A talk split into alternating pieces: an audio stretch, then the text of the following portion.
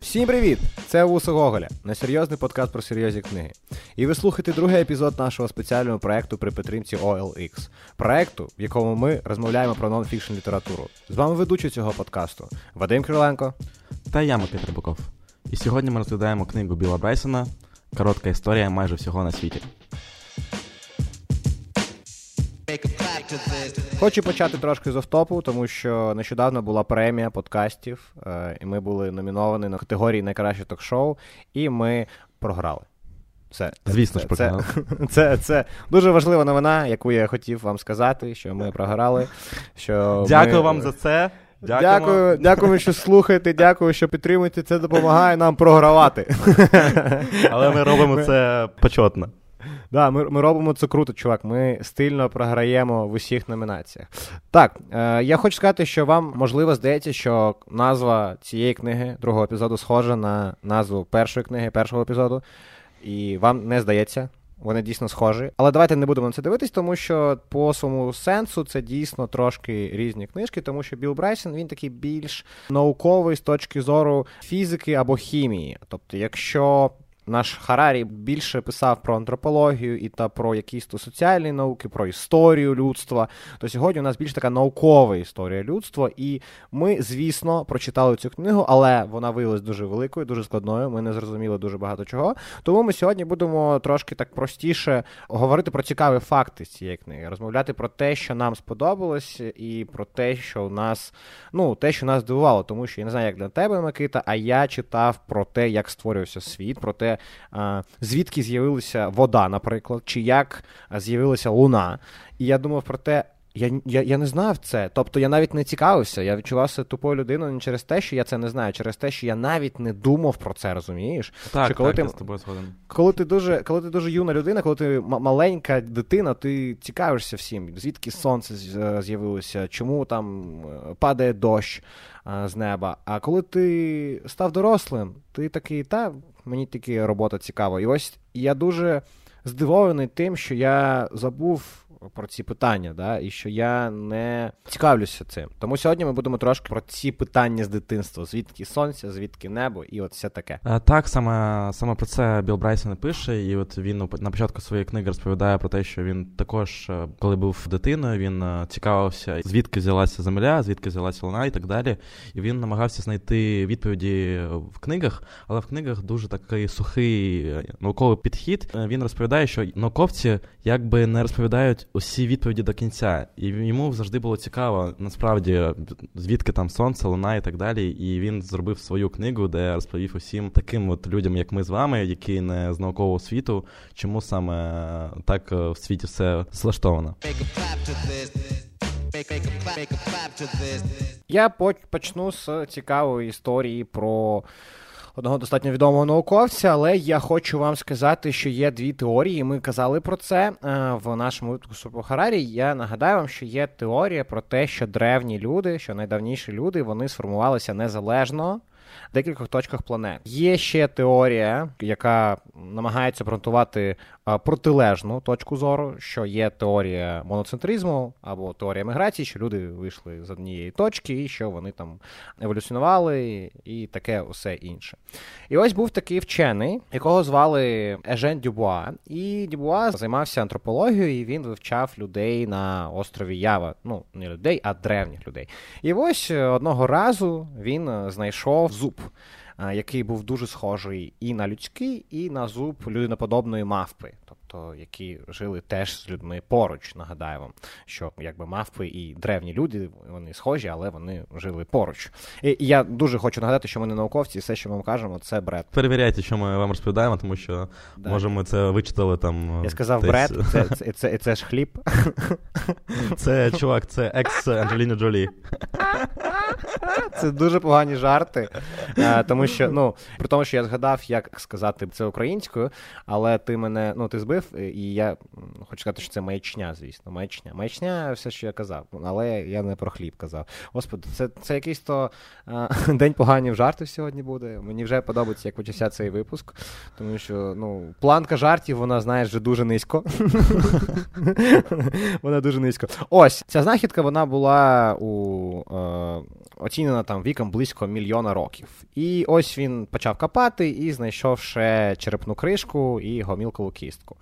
І він міркував над цими знахідками, і він зрозумів, що ці знахідки, вони відрізняються від того, що він знаходив, і що це, можливо, якийсь то новий вид людей, який ніколи не був знайдений раніше. І ось він з цим відкриттям приїхав до Європи, і де і ця, і ця його робота, ця його відкриття, вона викликала величезний інтерес, і, і вона стала причиною дуже довгих і палких суперечок.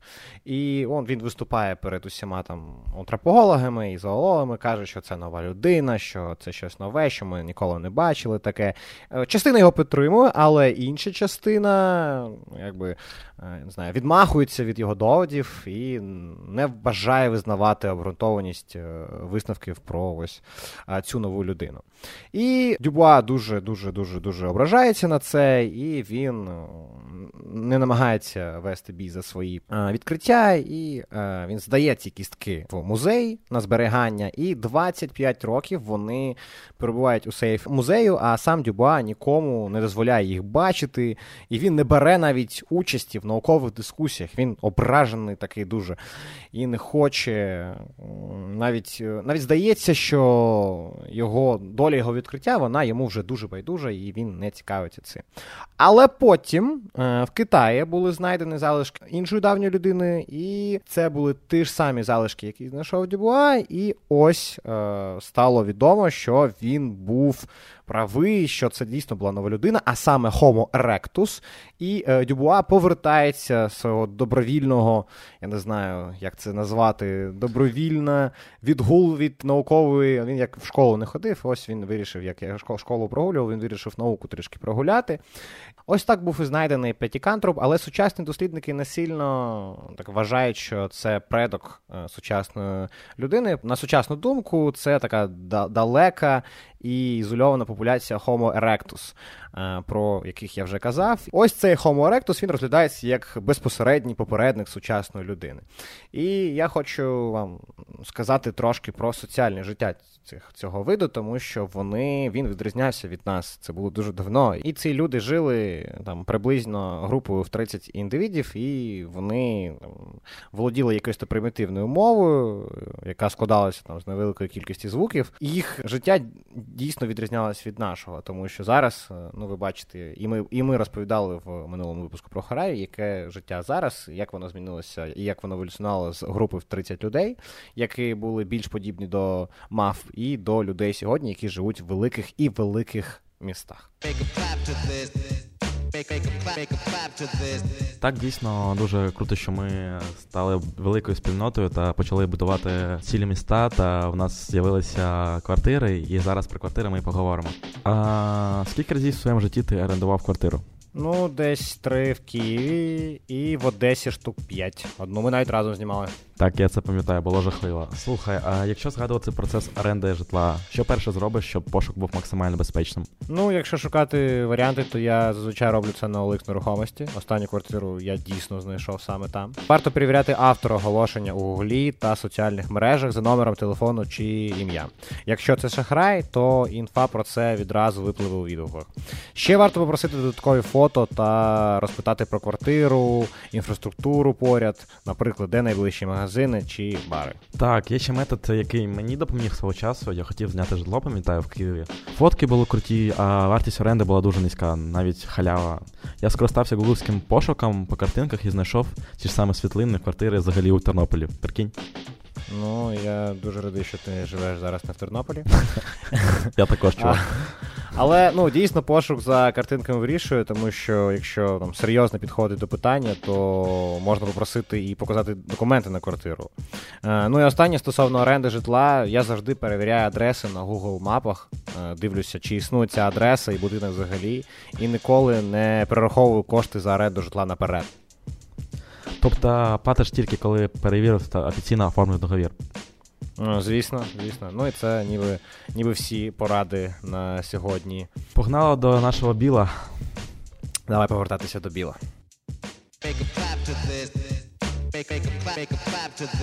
Ну ось ти розповів мені про людину, і я зараз розповім тобі дуже цікаву історію, на мій погляд. Це історія про виникнення Землі, тому що, як ти правильно підмітив на самому початку, ми ніколи, ну, я ніколи не думав про те, як Земля утворилася. Тобто я собі завжди уявляв сонячну систему, але як ця сонячна система уявилася, що було до сонячної системи, я ніколи не думав. І коли я почав читати про це, про великий вибух, це мені, якщо чесно, зробило великий вибух в моїй голові, тому що це було дуже цікаво, і я дуже вам раджу. Я вибачаюся за каламбур, але... Каламбур, так. Да, я, я, я, я, я, я, я мовчу, втриматися. я мовчу. Yeah. Я не зміг втриматися. Але дійсно так, це дуже цікаво, і я розповім сьогодні про виникнення Землі. І існує стандартна модель і теорія, яка розповідає про виникнення Землі, і вона складається з того, що Земля і сонячна система з'явилися з сонячної туманності. Що це таке? Була велика, велика хмара міжзоряного пилу і газу, що оберталася. Вона виникла після великого взриву. І от у центрі цієї хмари під впливом гравітації та тиску з'явилася велика зірка. І ця велика зірка – це Сонце. Потім навколо цієї зірки почали формуватися протопланети, вони були ще нестійкі, і одною з цих планет стала наша Земля. Після того, як наша сонячна система утворилася, наш, наша Земля стала трішечки остувати, і усі великі елементи по типу там железа та так далі, вони перейшли до ядра планети, а всі останні елементи залишилися на поверхні. І це дуже цікаво, тому що ми далі будемо розповідати, як творилася Луна. І це якраз сталося тоді, коли утворилася її Земля. Тобто це було майже чотири з половиною мільярди років тому. І ще цікавий факт, який, як на мене, тому що я, коли почав про це читати, я потім поліз розбиратися, як взагалі вчені визначили, що там Земля утворилася чотири цілих шість мільярдів років тому. Чому не десять, чому не двадцять? І виявляється, що там у двадцятому столітті чи дев'ятнадцятому, я точно не пам'ятаю, але вчені винайшли такий метод, як радіоізотопне визначення часу. Тобто він базується на тому, що а, частина ізотопу а, розпадається за певний період часу, завжди певний період часу. І виявилося, що якщо от брати там породу там гір і почати її аналізувати на радіоізотопи, ми зробимо висновок, що там в неї стільки-то ізотопів, і це нам дає висновок, що там нашій планеті чотири цілих шість мільярдів років. Для мене це дуже круто. Я зараз уявив собі наших слухачів, які вже звикли, які вже звикли до того, що ми завжди несемо щось. Ну, ти, тобто розумієш, коли ти кажеш не про факти, а про літературу, я не знаю, намагаєшся її трактувати через себе, то воно таке абстрактне виходить, а зараз так, так, факти ніхто пішли. Не перевіряє ніколи, а тут чувак щось розповідає про ізотопи у літературному подкасті. Ну, то, ну це література така, і достатньо цікаво. Ну, насам, насамперед я передивився там десь, я не знаю, п'ятнадцять чи двадцять відосів на Ютубі на американську, українську російською про те, як утворилася Земля. І я намагався знайти щось дуже просте, знаєш, для ідіотів. Uh-huh, uh-huh, uh-huh. І я для знайшов пар... да, для дітей. І тобто, ну, якесь то загальне розуміння, ну, те, що ти зараз сказав, в мене з'явилося. І ось про Луну, якщо ти вже почав, то я вже продовжу, раз ми тут вже на уроці uh-huh. були, тому що є таке дуже круте слово, така крута назва, вона, вона, вона звучить як модель ударного формування місяця. А, тому що Луна називається не Луна українською, а Місяць. А я скільки разів сказав Луна, чувак? А, ну, десь п'ятнадцять, ось. І я думаю, що це норм, я думаю, що ніхто навіть це... Та я просто, чувак, ти ж знаєш. Я знаю, що ти з Одеси, да, тому що я теж звідти. Але я намагаюся, а... дай мені час. І ось, я ніколи не знав, що ось дуже багато років назад, там щось там чотири з половиною мільярдів чи щось таке, Земля зіткнулася з протопланетою, тобто те, що було, те, що було до планети, яке називалось Тея. І удар припав не по центру, а під кутом, і в результаті більша частина речовини об'єкта, який вдарився, тобто Теї, і частина речовина земної мантії, вони були викинуті на навколоземну орбіту. І з цих уламків, ось з цих уламків зібрався протомісяць, як це написано, тобто те, що було до місяця, і він почав обертатися по орбіті, як він зараз ось і існує, і почав формуватися, формувався він ще дуже-дуже довго, і е, про це, ну, напевно, ви всі е, знаєте, що таке Аполлон, да, місія, коли ми... Я думав, ти про мене, чувак. Це дуже тупий жарт, чувак. Я не знаю, як ми до, до цього дійшли. І, і, ось, і ось Аполлон, ця місія дуже... дуже відома завдяки кінематографу місія, коли ми поїхали, поїхали, знаєш, як на Укрзалізницю сіли і поїхали до місяця. І ось ми там взяли зразки місячних порід.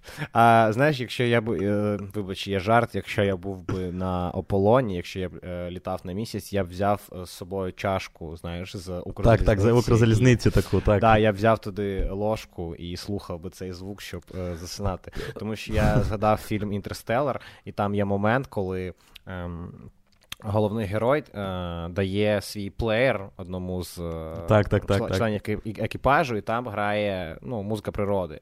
І я б хотів, щоб в моєму плеєрі грала музика Укрзалізниці, знаєш, ту-ту-ту-ту. Це вже, це вже ей ес ем ар-подкаст, поняв? О, у нас пішов ей ес ем ар-подкаст. Yeah, Ось, yeah. Коли ця місія Складний була... Складний саунд-дизайн. Там, там, коли була ця місія, взяли зразки місячних е, порід, і, е, які за складом своїм були майже ідентичні тому, що є е, на Землі, тому, що є в нашій мантії, і ось... Е, Вважається навіть, що нахил земної осі, і саме обертання Землі е, навколо, е, воно результат саме цього зіткнення, і воно ось допомогло сформуватися і Землі, і е, місяцю. Ось така цікава історія про... Це дуже цікаво. Я вивчав астрономію свого часу в інституті. Я знав, що у нас є нахил. Це такий цікавий факт, то, що Земля не стоїть рівно, вона нахилена на двадцять три градуси, але чому цей нахил з'явився, я не знав. І це дуже цікава теорія, яка ти просто уявляєш, коли в Землю, ти просто не сказав, але та планета, протопланета, яка врізалася в Землю, вона була розміром з Марс. Тобто вона досить велика. І коли така штука врізається в землю, це дуже круто, напевно. Але спостерігати це хочеться досить далеко від землі. Давай я тобі розповім ще одну круту теорію. Це теорія про тектоніку літосферних плит. І вона дуже круто описує, чому виникають вулкани, чому виникають землетруси і таке інше. Вчені довго думали, чому наші з вами континенти виглядають саме так, чому вони розположені саме так. І от в двадцятому столітті виникла теорія літосферних плит. Це теорія, згідно якої всі великі плити рухаються по астеносфері. Тобто є литосфера, це верхній шар Землі, а є астеносфера, що під ним. І от якраз всі плити а, рухаються по, по цій астеносфері. Тобто існують там сім великих плит, євразійська, північноамериканська, південноамериканська і таке інше. І це ці плити, вони більше, ніж континенти. І вони постійно рухаються. Тобто, що ви зрозуміли, там на протязі там одного року ці плити можуть рухнутися там на два сантиметри, але це досить багато в контексті того, що це велика, велика штуковина. І тобто на, на, на стику цих плит завжди утворюються там розщелини, якщо ми говоримо, що одна плита під другу заходить, чи якщо вони заходять одна на іншу, чи гори або вулкани. І тобто там, якщо згадувати а, про Маріанську впадину, саме велику розщелину нашої, нашої планети, то це, це якраз а, то, що там Філіппінська та Тихоокеанська плита зійшлися. Якщо там згадувати про Гімалаї, то це така ж історія про те, що дві плити зійшлися, і це дуже цікаво, на мій погляд. І є ще теорія, що саме це зіткнення, про яке я розказував, воно і утворило е, ці плити. Ну, тобто, не саме в той час, а тобто деякі елементи, які змішувалися, вони там допомогли створити е, цю різність порід, да? Там є м'які, є тверді, і ось вони там рухаються.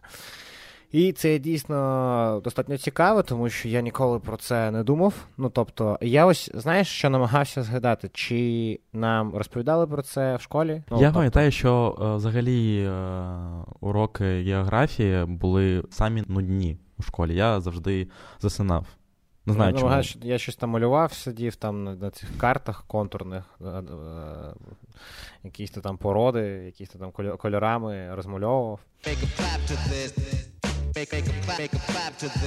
А ми рухаємося далі, тому що нам, у нас є ще декілька цікавих тем, і моя тема, яка зацікавила дуже мене, це е, звідки на нашій планеті е, вода. Ну, тобто, є вода, її багато, є океани, і достатньо велика кількість поверхні Землі – це вода.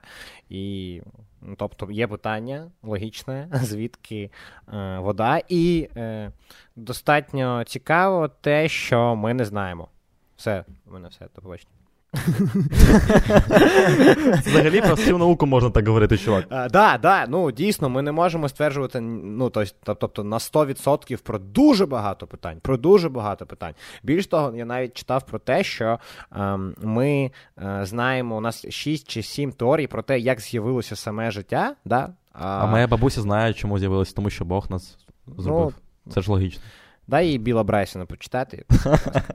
Можливо, вона щось буде, буде інакше думати. Але ні, у нас є шість теорій про те, як з'явилося життя. І більш того, воно, вони, вони всі більш-менш, ну, логічні, вони можуть бути. Але життя, скоріш за все, тільки раз виникло і тільки о, в одному контексті. Ну, тобто, я, я кажу навіть про те, що є, у нас є шість теорій про те, як з'явилося життя, і вони усі логічні, але воно з'явилося з, ну, якось то од, один раз при о, конкретних обставинах, розумієш? Ну, тобто, uh-huh, і усі uh-huh. наші шість теорії, вони можуть працювати, але ми не знаємо, як це саме відбувалося. І ось з водою теж саме, у нас є достатньо багато теорій про те, як це могло здійснитися, але ми не знаємо точно. Але більшість вчених схиляються до думки, що воду на Землю, зараз така інтрига і пауза, принесли інші небесні тіла, комети, астероїди, метеорити і так, таке інше. І я коли про це, ну, прочитав, я такий, що... Ну, тобто, тобто вода. Метеорит з води. Так це, я, я ж кажу, навіщо я замовляю доставку? Де, де метеорит? Я, плат, ну, я плачу щось там сто гривень чи сто п'ятдесят гривень, щоб мені раз на, на, на тиждень принесли воду. А де метеорит? Ну, я не розумію, чого не може так. Ну, ладно, це все жарти, але дійсно це дуже цікаво, тому що е, є ще теорія, згідно якою... Е, на Землю потрапила не сама вода, а хімічні елементи, з яких вона складається, і ось тут там при хімічних реакціях і е, виникла вода. Е, ще є теорія, ну логічно, що якщо є теорія, що воду, вода прийшла з неба, є теорія, що вона була і тут, і що вона сформувалася е, в період так названої гарячої фази.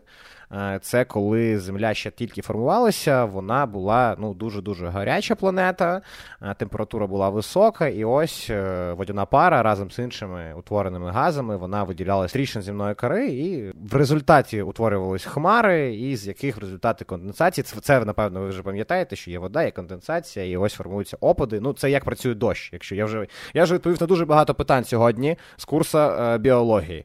І ось ці дощі, вони заповнювали там...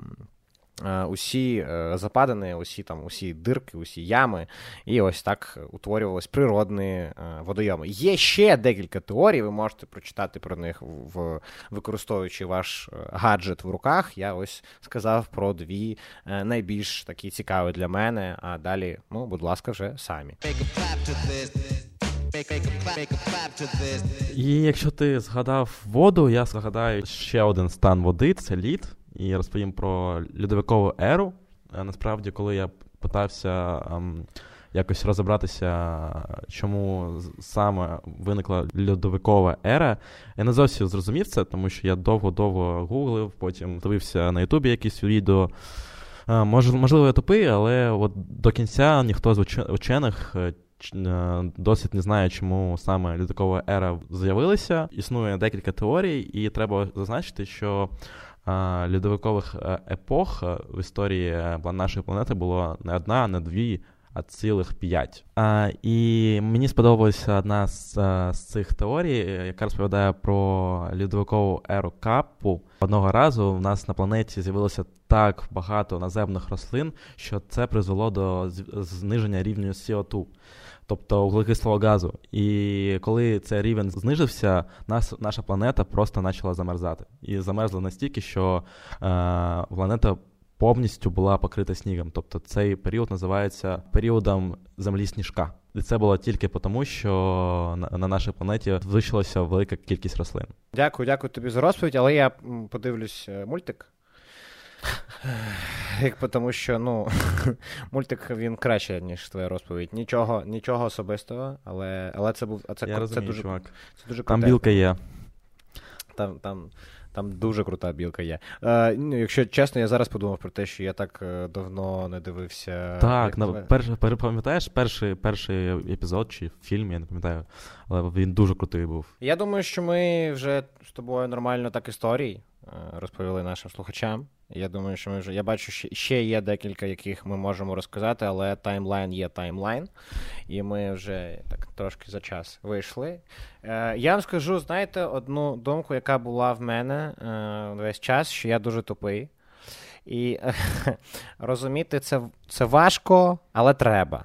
І треба, я дійсно після цієї книжки, ще після Харарі навіть підписався на деякі там канали по сайенсу, намагаюся трошки зрозуміти фізику та хімію, але розумію, що я дуже далеко від цього живу, але, але, але я намагаюся, я думаю, що я буду робити ще ітерацію. Що ти скажеш, Микит? Ну, тобто, мені так, здається, так, що це цікаво. Так, так, я згоден. І от та думка, яку ми з тобою розвивали про, на випуску про Харарі, то що наукова революція з'явилася тоді, коли люди прийняли ту думку, що вони нічого не знають, і вони почали у чомусь розбиратися. І саме ми зараз робимо те саме. Ми намагаємося розібратися, як устроєні речі, як усе робиться, як усе з'явилося. І це дуже цікаво, якщо ти знаходиш якусь інформацію, яка тобі щось розповідає, ділись з нею друзями, та це дуже круто. Мене це так мотивувало минулого разу, що навіть зараз в моєму телеграм-каналі, до речі, у мене є телеграм-канал,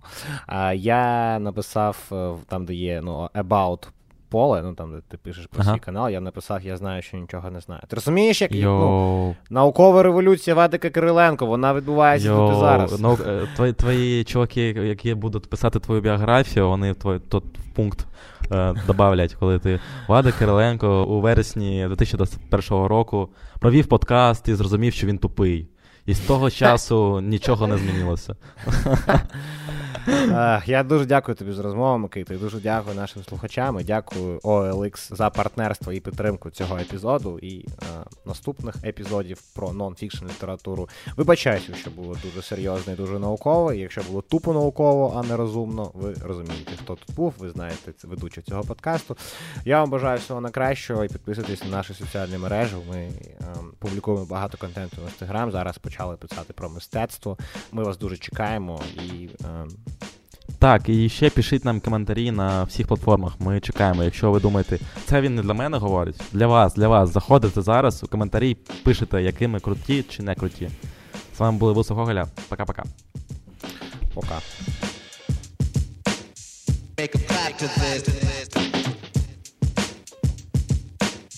Пока.